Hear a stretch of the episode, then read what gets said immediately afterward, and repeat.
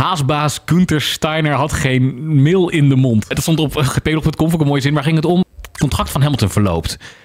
Dit jaar, nog geen nieuw contract. En Steiner zegt, hij kan nergens heen. Klopt dat? Ja, hij zit vast aan Mercedes. Mercedes is niet per se op hem aangewezen, maar hij wel op Mercedes. Want ja, Hamilton wil denk ik wel volgend jaar gewoon kampioen worden. Dat hij al elk jaar wil, maar dat gaat bij Mercedes momenteel nog niet. Dan ga je kijken naar Red Bull.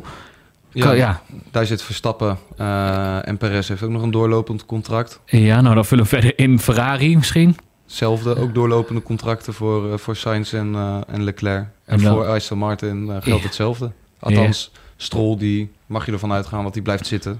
We weten niet precies tot hoe lang die vast ligt, maar gezien haar vader... Ja, die zit daar goed dan, bij.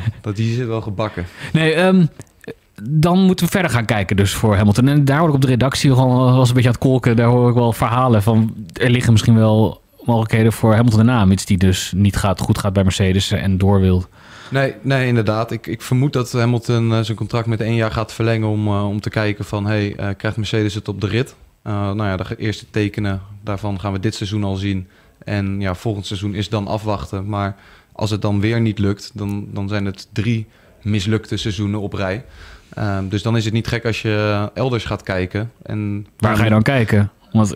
Aston Martin wellicht. Okay, ja. Alonso, die stopt na 2024. Kunnen we denk ik wel voorzichtig van uitgaan. Ja. En zij hebben natuurlijk met Vettel en nu Alonso 2 wereldkampioenen, 2 uithangborden. En Hamilton zou wel een mooie lijst of een mooie aanvulling zijn in die lijst. Zo ja, dat nu je dat zegt, dat is wel een hele mooie reeks inderdaad van wat past bij die aspiraties om kampioen te worden van Aston Martin, hè?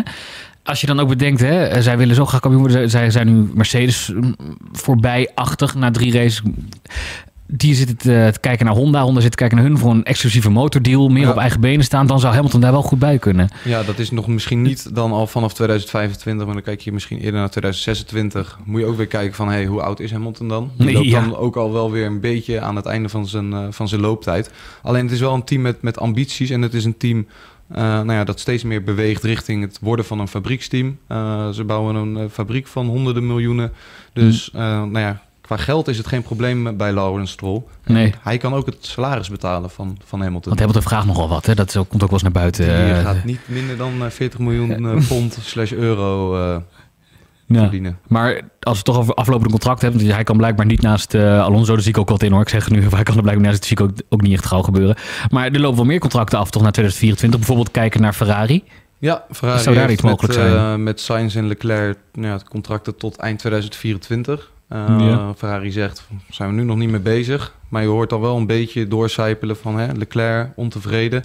Als het weer niet lukt bij Ferrari, dan gaat hij misschien... ergens anders kijken. Mercedes heeft een oogje op hem als vervanger van Hamilton. Leclerc in het zwart van Mercedes en Hamilton in het rood van Ferrari. Ja, dat zou toch wel het aloude verhaal van iedereen van... wel vaak wordt gezegd, sluit je carrière af bij Ferrari. Wel mooi hoor, voor Hamilton. Hij is een groot liefhebber van Ferrari. Ja. Dus het is niet 1 en 1 is 2, maar ik sluit niet uit dat het...